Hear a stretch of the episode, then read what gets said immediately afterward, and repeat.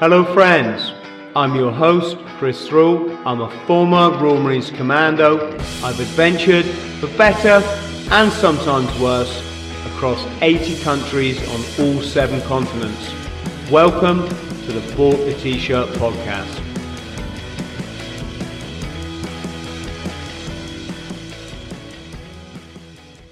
Simon, how are you, sir? I'm good, thanks. Uh, You're in Joburg, did you say? I am in Joburg. Yeah, Wow. lovely weather, no lockdown. It's fine. Oh, wow. Yes, I was there when I went to work in Mozambique. We stopped, obviously, our flight came into South Africa. And um, we, oh, sorry, we, we stayed at a lodge there in Joburg called Brown Sugar. Have you ever heard of it? No, no. Oh, it was, uh, let's just say, one night in Johannesburg is as good as one night in Bangkok. Okay, really? maybe not so many girls, but well, not not where we were. Um, but yes, it was quite a memorable, uh, a memorable memorable occasion. Well, As you can see from the background, I'm in a very nice house in Sandton. So Yes, yes, I had a great time there, and I'm of that age. I grew up seeing the. Um, what you call I don't know what you call it the uprising on television so the Zulus um, reacting against the security forces yeah, um, our young people listening might be surprised, but our news every night was filled filled with people running down the road with spears, chasing after the the, the police, or, or and the police firing off their firing off their baton rounds. Um, yes, incredible. So when I got to Johannesburg, Simon, it was quite. I don't think emotional is the right word, but it was certainly a um, a special moment to see a place that had been so much in in in in my history in my youth, and to see the big mine dumpings, Mm. just incredible.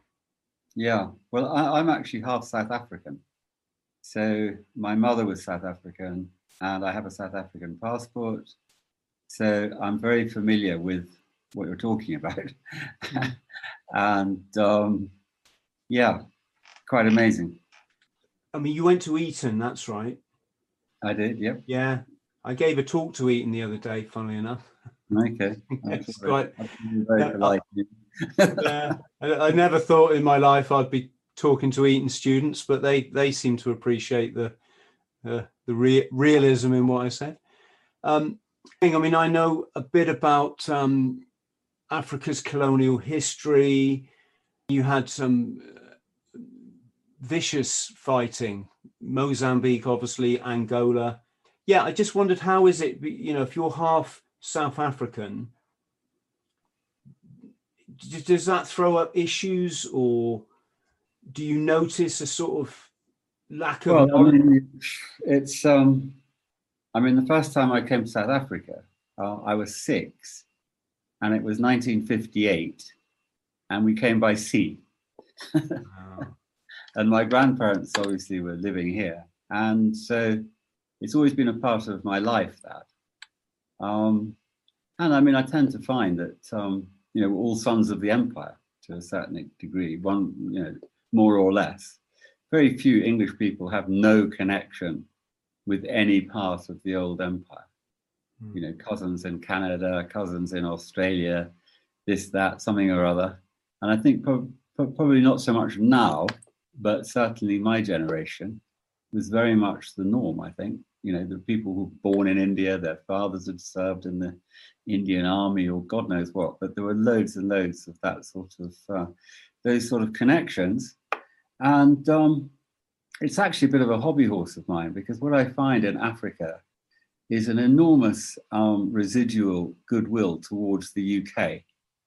And funnily enough, that is as strong, sometimes stronger, in the non British colonies because they had the misfortune of being colonized by somebody else.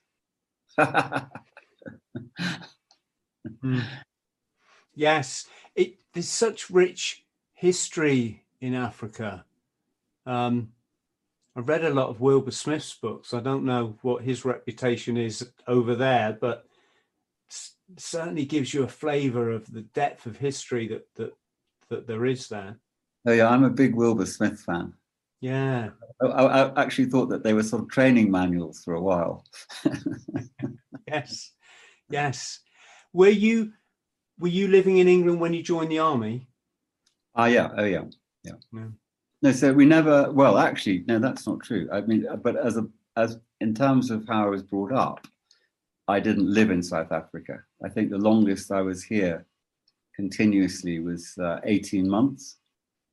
Mm. Um, in fact, went to live in South Africa in 1997, and we lived there for six years, which was great. We lived in Cape Town. Mm. Um, so uh, I didn't live here as as a boy. Yeah, and you were Scots Guards, is that right? I was, yes, Scots yeah. Guards. Yeah, absolutely. Uh, which is a bit strange because not even slightly Scottish. but yeah. um, my grandfather joined um, Scots Guards in the First World War, and that's, why it became family regiment. Uh, I see. Is that usual if you come out of Sandhurst that you can go to any? I mean, you could go to the Gurkhas, right? Well, yeah. I mean, uh, certainly in my day. Um, so now we're talking quite a long time ago. So sort of 1969.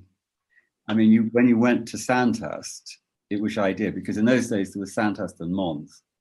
And Sandhurst was regular officers, uh, Mons was short service. I wanted to go to Sandhurst become a regular officer, and um, you kind of pretty much sort of um, booked your place with your regiment probably before you went to Sandhurst.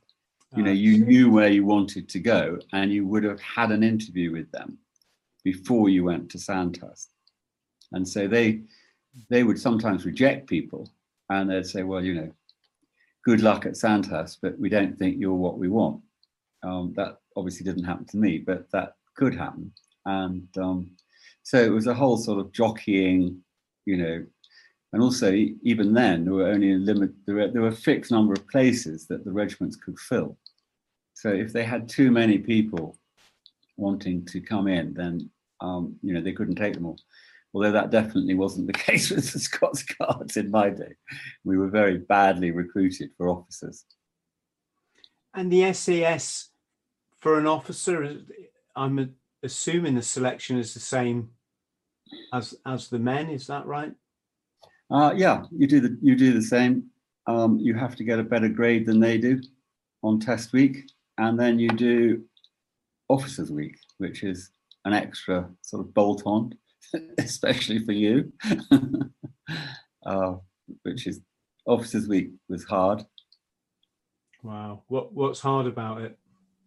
I'm guessing uh, physical. Well, no, it's because you'll. Well, in my case, we just finished um, test week, come straight off test week onto officers week. So you're you're you're tired anyway. So they've achieved that. You're absolutely knackered. Um, the difficult part about it that I found is that um, on uh, on test week, it's it's purely objective. I mean, you've just got to make the times.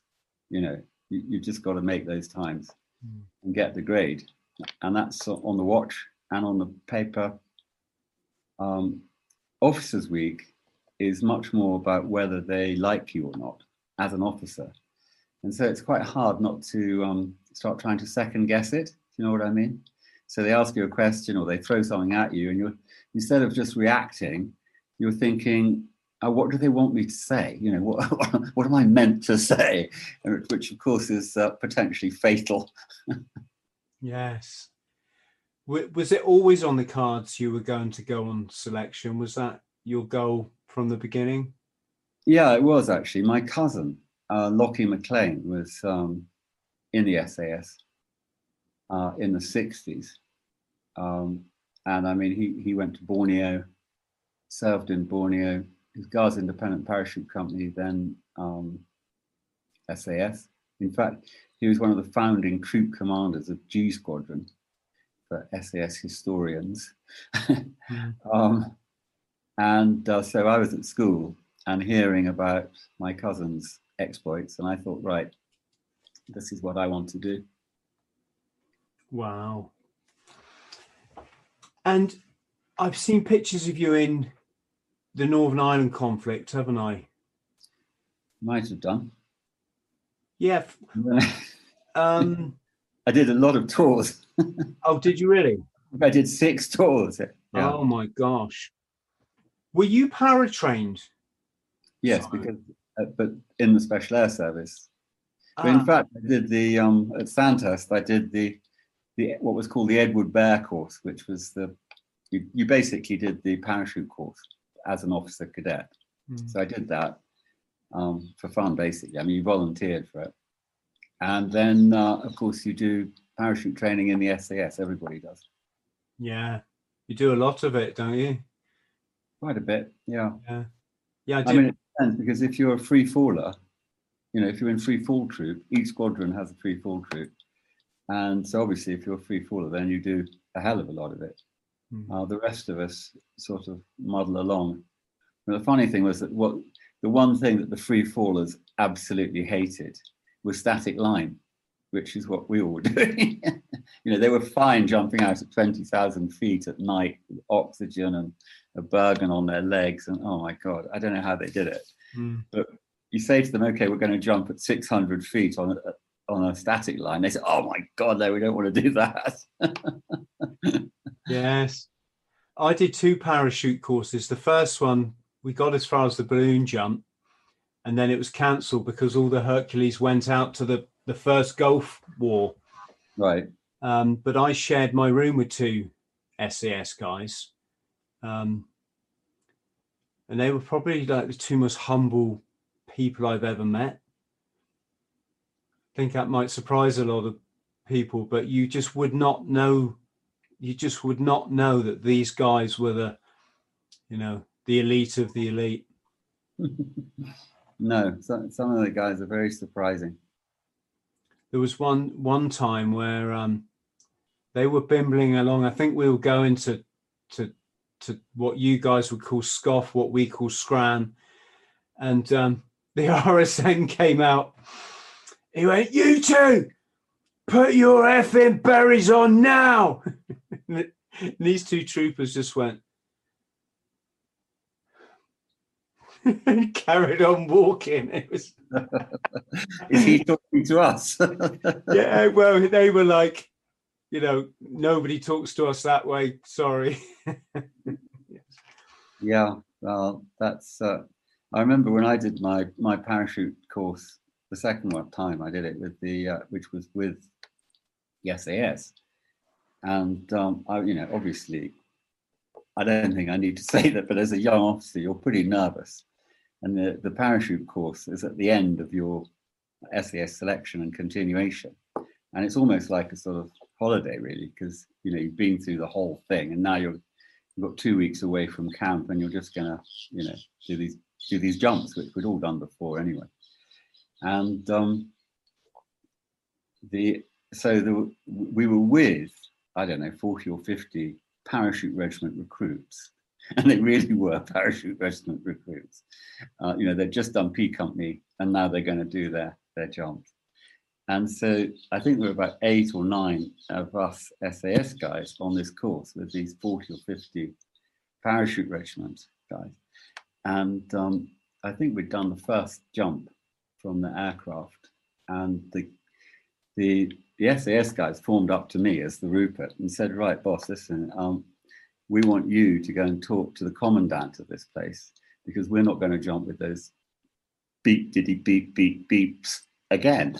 and I said, well, well, what do you mean?" And they said, "Well, they're, they're just dangerous because they're so gung ho. All they want to do is charge out the back of that aeroplane. There's no thought of timing between the doors, you know, left, right, left, right. And uh, we don't want to jump with them. So I thought, oh, God, now what? You know, so anyway, have to go and form up to the uh, RAF commanding officer, tell him the situation. He looked at me and he said, You know what, Simon? I don't blame them and I don't blame you. It's fine. You'll all jump as your own stick. it was quite funny. Yes. as a marine, I always had to make sure I was the first one out because we we had a load of baby paras in with us as as well. So you know uh, you know exactly what I'm talking about. Oh, there was one time in the balloon. Um, they say right number off, so I'm like one. You know, just my arm was straight straight up. So basically, for friend our friends listening, that means you're first in the door. And uh, he said, right, number one to the door, and I stepped forward, arms across the reserve, and um, I just turned around and said, "I'll see you guys on the ground." Geronimo! like that. And then when I caught up with them in the hangar, I said, uh, Yeah, did you think it was funny when I said, I'll see you guys on the ground? They said, Actually, Chris, we were just shitting ourselves. Didn't No. really didn't really hear what you said. Didn't hear you. yeah, gosh. Great experience throwing yourself out of aeroplanes. Yeah. No, I preferred aeroplanes to the balloon, actually. I must admit. So there was something very clinical about the balloon jump.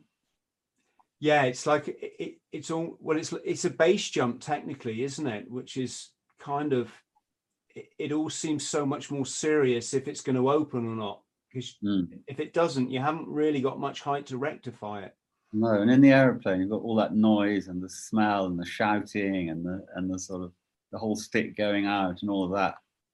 Whereas the balloon, it's very quiet. There you go, off you go, sir, kind of thing, and uh, very different. And then, of course, you're going to fall straight down. You're not going to go sideways with the movement of the aircraft. They took the balloon up to four five commando, and the guys were just giving their mates their their woolly pulleys with their para wings on and going, "Go on, you go for it." and um, there's guys going out doing backflips and somersaults, and the PGA PJIs are saying, "Are you sure that guy's para trained?" no. well, that, uh, that was quite funny on the um, what they used to call stud splash. You know, jumping into Studland Bay. Uh, okay. And uh, we we used to do that because I was a boat crew, um, and so we were did quite a lot of water stuff with Poole actually.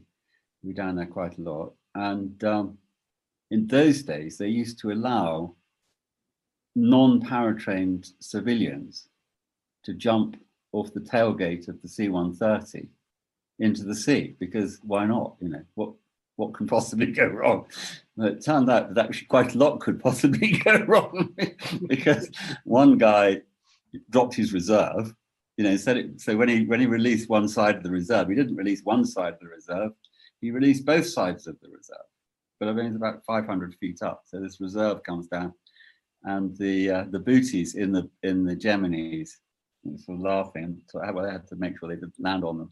And then the next guy that came out um, misjudged the distance completely. And I don't know what height he was when he fell out of his harness, but quite high, Hmm.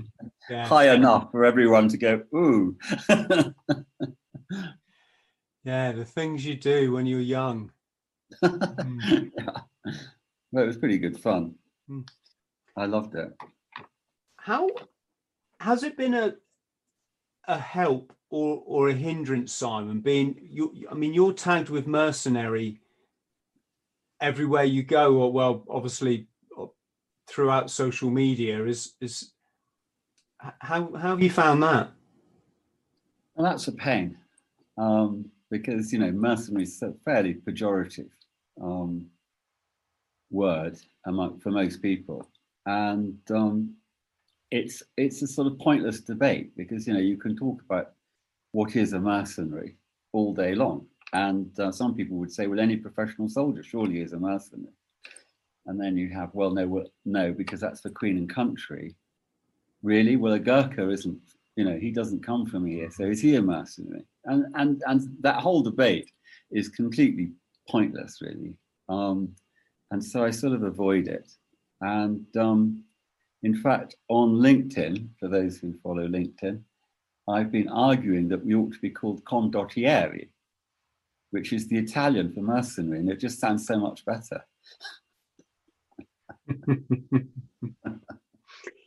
It's it's it's kind of funny to place you even in that scene because I mean I've had guys I was in the Marines with, they've gone out and they've done, you know, security on diamond mines in Africa or Angola, and it it's not unusual for guys to come out of an elite force or a special force and go and do that line of work, isn't it? Not not really caring what the parameters of the the, the or the politics are, but if there's a big paycheck at the end of it.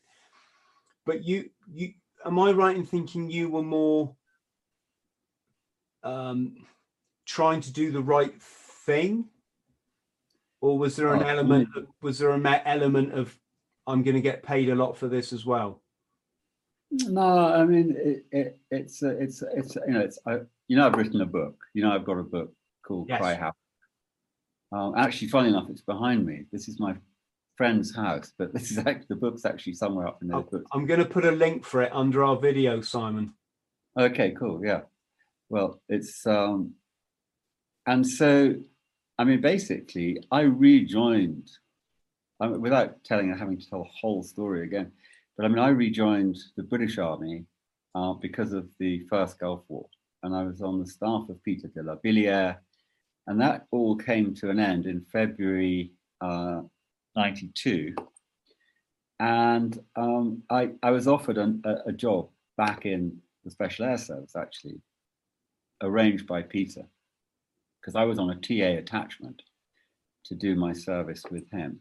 And um, they would convert it back to being a um, regular commission, blah, blah, blah. And then Tony Buckingham at the same time started Heritage Oil and Gas, which I'd actually helped him a little bit with and said, no, come on, you know, you've, you've done the whole army thing. It's time you made some proper money. Come and join me in Heritage. I said, okay, I, I really actually probably ought to try and do that and make some proper money. And um, lo and behold, what was it, about seven months later, I was a general in the Angolan army at war. so my attempt at becoming a civilian was an abject failure.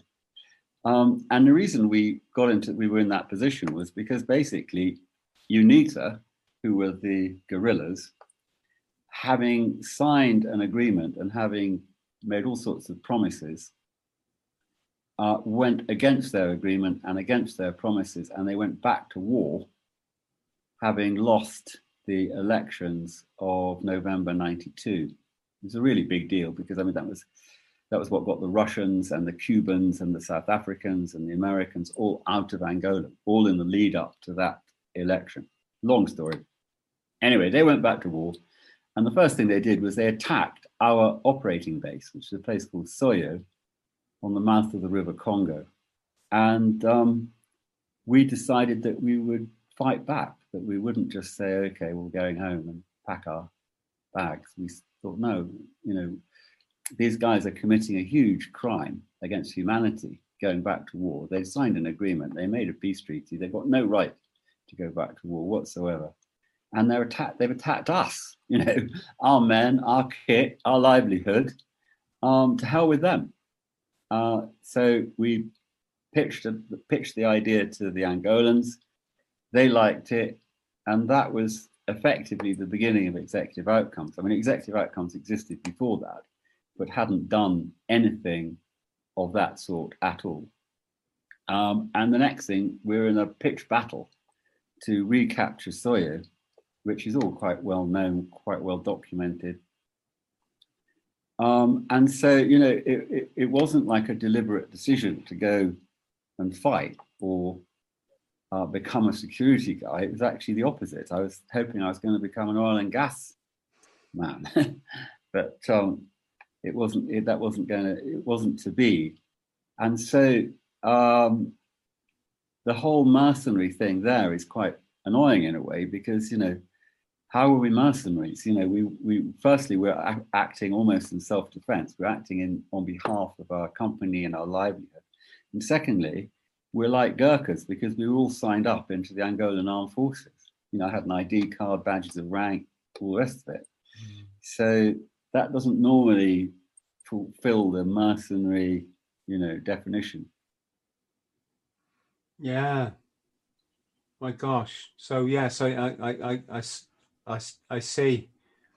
And how did you go from there to the Equatorial Guinea situation? Oh, well, that was much later. So the, the Angolan stuff all happened in '93. So that's when it, that's when Executive Outcomes really started as a uh, mercenary company. Um, and I think it's important to actually differentiate between you know private security company, private military company, and what Executive Outcomes was, because you know a lot of these what they call PMCs, what are they actually doing? You know, they're guarding an embassy or they're escorting VIPs around and yeah, if they get shot at, they'll shoot back. Fine. But they don't go to a government and say, we'll help you win your war. We'll come and fight this war with you and we'll help you win it, which is what executive outcomes did. And that is a, a, a rather different thing. But anyway, while, while Angola was going on, we started Sierra Leone. And shortly after that, while that was going on, Papua New Guinea happened, that big mess. And then the arms to Sierra Leone scandal which resulted in the re- resignation of Robin Cook. All of those dramas happened. And that was basically when I thought, oh, I think I'll take the family down to Cape Town and relax in the vineyards of Constantia, uh, which is what I did until 2003. And that was when I was recruited to do the Equatorial Guinea um, failed coup attempt. Am I right in thinking you were tricked into or or, or ju- was it double crossed?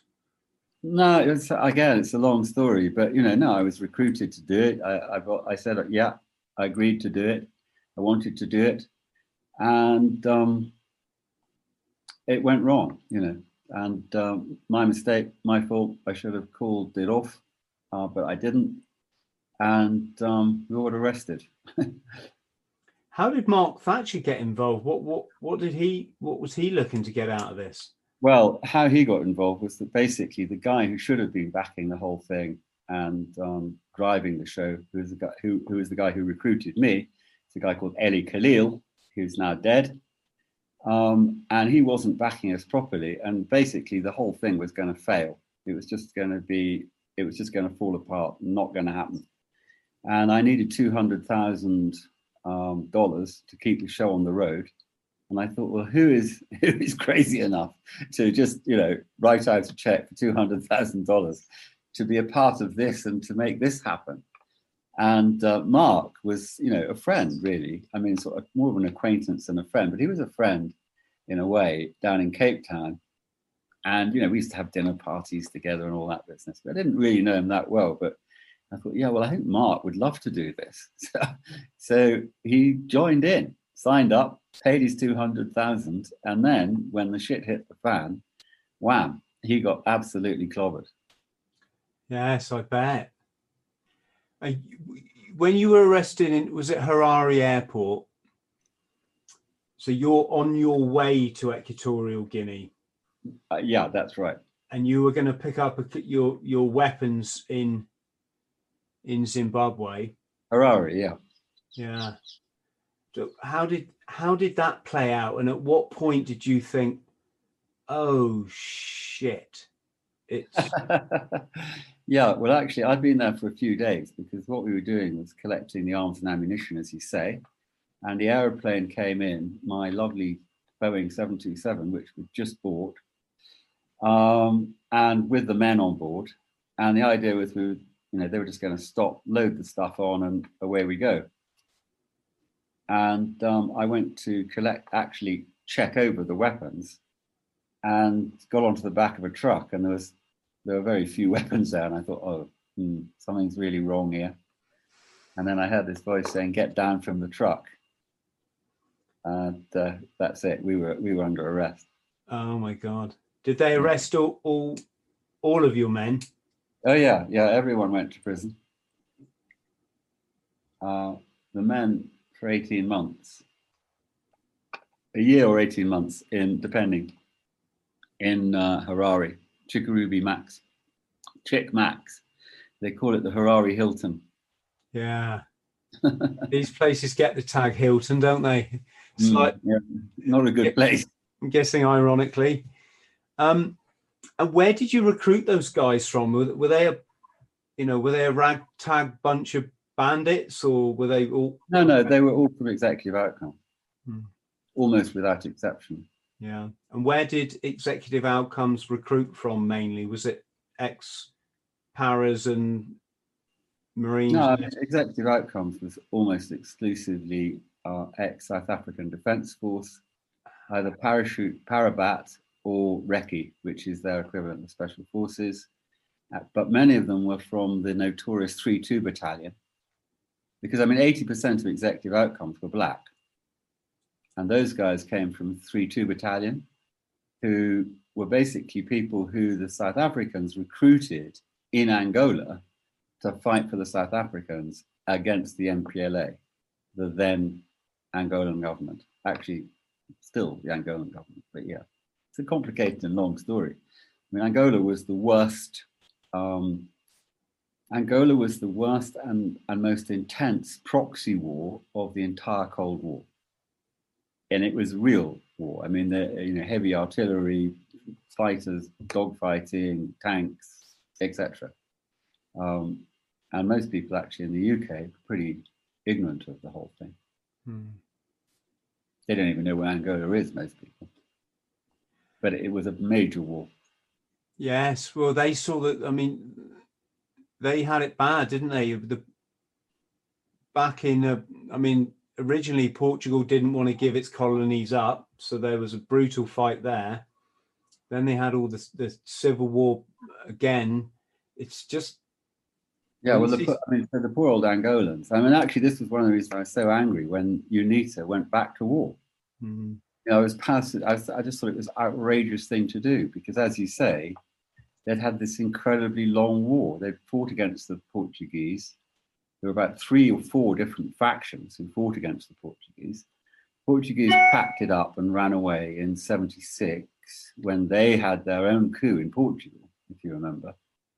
And then the civil war started, um, which was MPLA backed by Russia and Cuba uh, yeah. against UNITA, the guerrillas, backed by the United States and South Africa.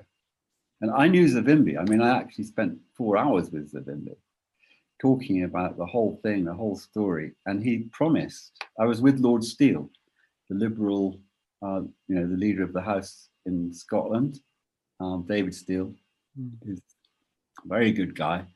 And he and I went and saw um, Savimbi. We spent four hours with them. I mean, the only reason I saw Savimbi because I was with Lord Steel. I mean, Savimbi wouldn't have seen me otherwise. But I was the I was sort of David Steel's bag carrier. But actually, I was a little bit more than that because we were uh, we wanted to um, we wanted to make sure that if Zavimbi won, the oil company that I was by then working for would be still regarded as friendly. Yeah. But, you know, the whole thing there about him, and he, he, he looked us in the eye, and he, I actually don't think UNITA intended to go back to war. I think they were pushed back into it. I don't think it was their decision. Well, there's massive wealth in that part of the world, isn't it? There's massive, massive natural resources, and Well, I, yeah, I mean, Angola is just the most incredible country. I mean, it's three times the size of France.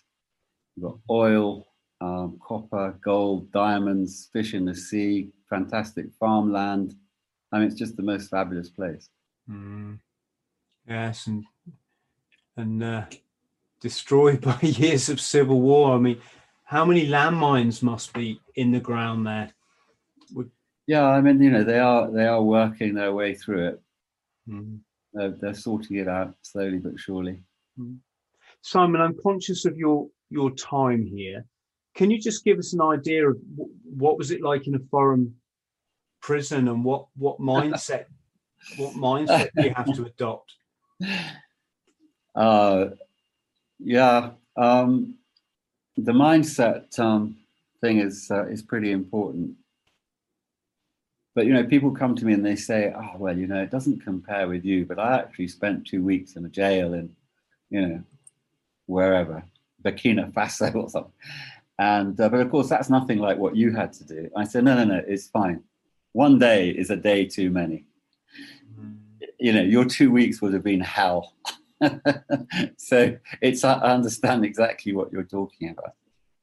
And um, I mean, one of the sort of weird things about it is that um, it's almost it's a double punishment, or even a treble punishment in a sense, because you know I'm sure UK prisons are not all that pleasant, um, although some of them look pretty good. Um, but your family can come and visit you. You know, my family couldn't come and visit me. And also, if you make a joke with your fellow prisoners about, you know, what a load of rubbish a certain football team is, they will understand it. If you're in um, Zimbabwe, they don't. And so you're in a kind of exile. You know, you're hot, you're in a cultural exile. And I think that makes it much harder. And then, of course, when I got to Equatorial Guinea, because you know I did two, so I did four years um, in in Chikurubi in Harare, and then I was kind of kidnapped out of that prison, and I was smuggled to Equatorial Guinea, where they put me in Black Beach there. And in Black Beach, I was in solitary confinement, you know, strict solitary confinement uh, for 18 months. God.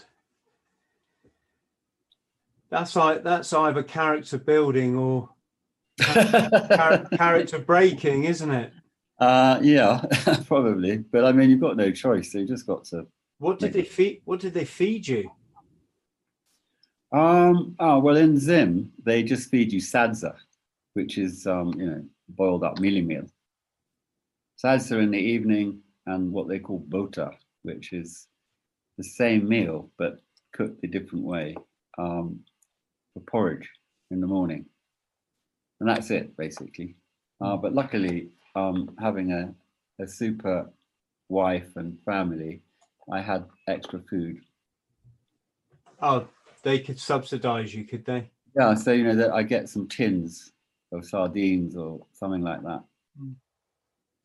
And Simon, if I may say so, um, you look remarkably healthy for Are you, you 70 now? Is it, would that be right? 68. Yeah. My God, you're you're out doing well, a lot of guys in their 50s, I'd say. well, I try and run every day. Um, I really try and keep fit. Yeah. What are your times like? Do you find them slipping as you get older, or you? Oh yeah, definitely. Yeah, of course. Yeah. Yeah. I try and stick to this thing that you should be able to do 10 Ks in the same number of minutes as you are old in years. Ah, uh, okay. Now, obviously, if you're 25, that's going to be extremely difficult. but it's it's quite a good benchmark as you get older. Yeah, I'm not I'm not particularly good at doing maths on the spot, but I'll have to work that out. I'm uh, yeah, I'm gonna I'm running 200 miles this month. Oh my god! Right, okay. Yes, one of these silly things that I do. I'm I'm I've got this project called Running Homeless for Christmas.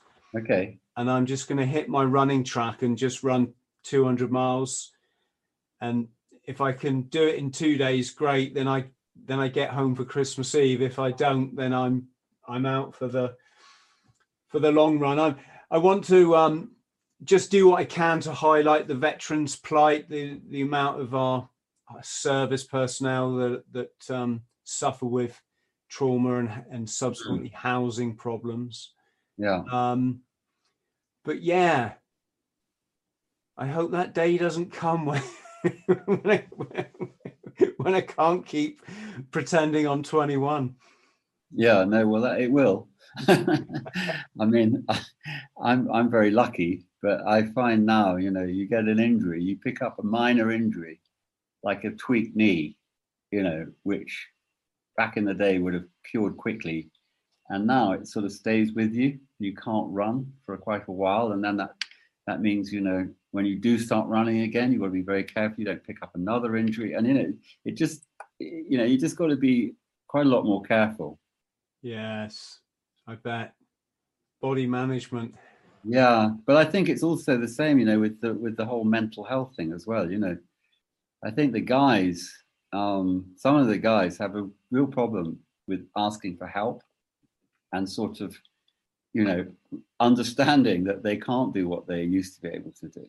You, know, because we all, you got your background, my background, we all set set such an incredibly high. Um, uh, we we set very very high standards for ourselves of fitness, of mental toughness, and all the rest of it.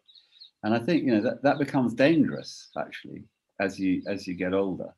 You don't want help. You don't want to tell anybody you're not feeling well, um, and that is a real issue. I think. Yes, very much so. Anyone out there struggling? There's phone numbers at the bottom of my YouTube video that you can reach out and talk to somebody. Yeah, you've got to do it. You know, I mean, I get asked, um, you know, well, how, how how is your mental health? You know, 18 months in solitary confinement. I mean, that's meant to sort of send anybody round the twist. I mean, and I say, well, don't ask me. I might be think I'm Napoleon and everything's fine. You know? but um, I, I, I, did a talk actually to the um, SAS um, uh, Regimental Association just before uh, the first, just before Christmas actually, and um, I knew that the association wanted me to talk about the whole business of sort of, um, you know, asking for help. Um, and uh, I, I thought, God, I cannot stand up in front of them and tell them they've got to ask for help. You know, that's that's not that's not going to work. So I um, I turned it around completely, and I cited two people who I knew were heroes to the audience you know, all SAS guys. David Stirling, who I really knew quite well, and Peter de la Billière, who I also really knew quite well and worked. Well, I worked for both of them actually on different occasions. And um, I said, you know, the ma- amazing thing about both those guys is that anybody fit, feels, felt with them that uh, they could go and talk to them. Considering who they were, they were fantastically approachable. So if somebody wanted to ask for help, they would accept that 100% and they would uh, welcome it. And I thought my idea was that by turning it around, I got the same message across to the guys without sounding patronizing, you know. Yes. It's true though, because both of those guys were incredibly approachable. Do you know Damien Lewis?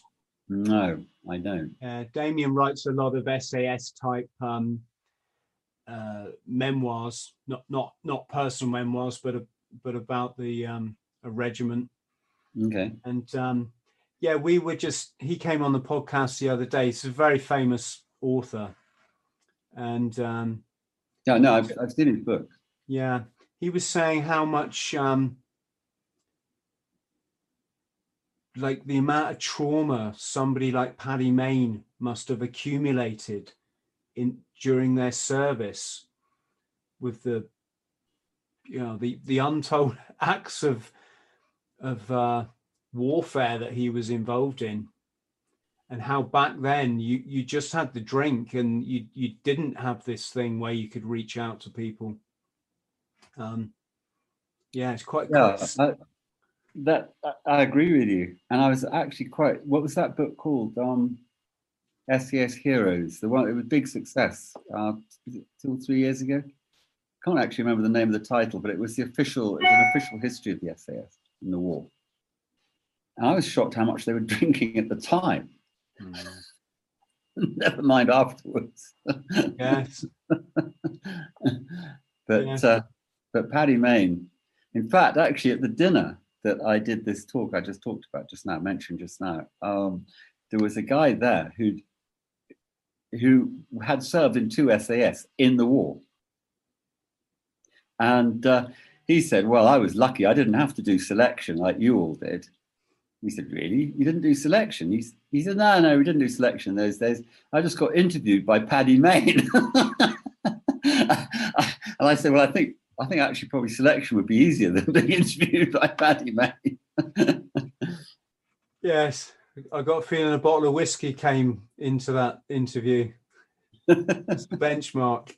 Yeah, maybe. I don't know. I must admit, I've got just lately. Um, people have asked me about uh, you know the lockdown and all this, the, the whole COVID nineteen thing, and um, so so what do you think about it? And what what I mean, what do you think Colonel David would have thought about what's you know? I said, well, I don't think he would re- have regarded "stay safe" as a very good way of saying goodbye to people. Stay safe. yes, that's a There's whole nothing- other. There's nothing safe about him. No, it's amazing that you know him. I mean, he's he's obviously legend legendary, David Stirling. Totally, absolutely amazing guy. I mean, just incredible guy. I was in, I was very, very lucky to get to know him actually quite well. Yeah, Simon, But I'm it, not. wasn't, it wasn't entirely luck actually, because I sort of blagged my way in and you know got to know him and started working for him. But I kind of cold called him, which was uh, an interesting moment. But anyway, Yeah, sounds like you can get away with that sort of thing in the SAS. I appreciate the the well, that was the thing. He really was very approachable. And the first time I met him, I, was absolutely terrified. You know, I knew who he was. I was a very young officer in the Scots Guards, and I was very bored. You know, I'd been to Northern Ireland twice, and I that was a pain in the ass. And I knew I knew he was up to all sorts of interesting things. And I went in and see him in his beautiful office above Goode's in um, South Audley Street, 22 South Audley Street. So it's 22. The address is 22 SAS. And lovely office. Went in. It was evening with no lights and this great big desk, beautiful office. And he was sitting there. He said, "Oh, come in, come in, come in. sit down." Yeah, I'm just about to light a cigar, but it's the last one. But I haven't lit it yet. I tell you what, I'll toss you for it. And it's just it's just a stupid small thing, but he had the gift that he could put someone at ease, you know. Mm. Yes, a, a leader of men. Absolutely amazing guy. Yeah. So thank, thank you ever so much for your time. It's been a fascinating chat. Um, your, I'm going to put the all your links. I'll put what should I put your LinkedIn li, uh, LinkedIn page? I can put Yeah, just LinkedIn because I don't really do the others. Yeah, And, And- uh, you can mention the book if you like. but Yeah. I mean, that's you know, long, long gone. And will you send me the send me the link so I can put them on my LinkedIn as well? absolutely. Yes, thank you. And um, let's chat again if that's okay. That would be that'd be my pleasure. Sure. Well, that's fine. No, and I enjoyed it. My pleasure too. Yes. Take care. Speak soon. All right then. Thanks. Simon. Cheers, now. Bye bye. Bye bye. Friends, thank you for listening to the Bought the T shirt podcast. Please like, subscribe, and share. And don't forget to follow me on social media. Username Chris Thrall. Instagram Chris.Thrall. Thank you.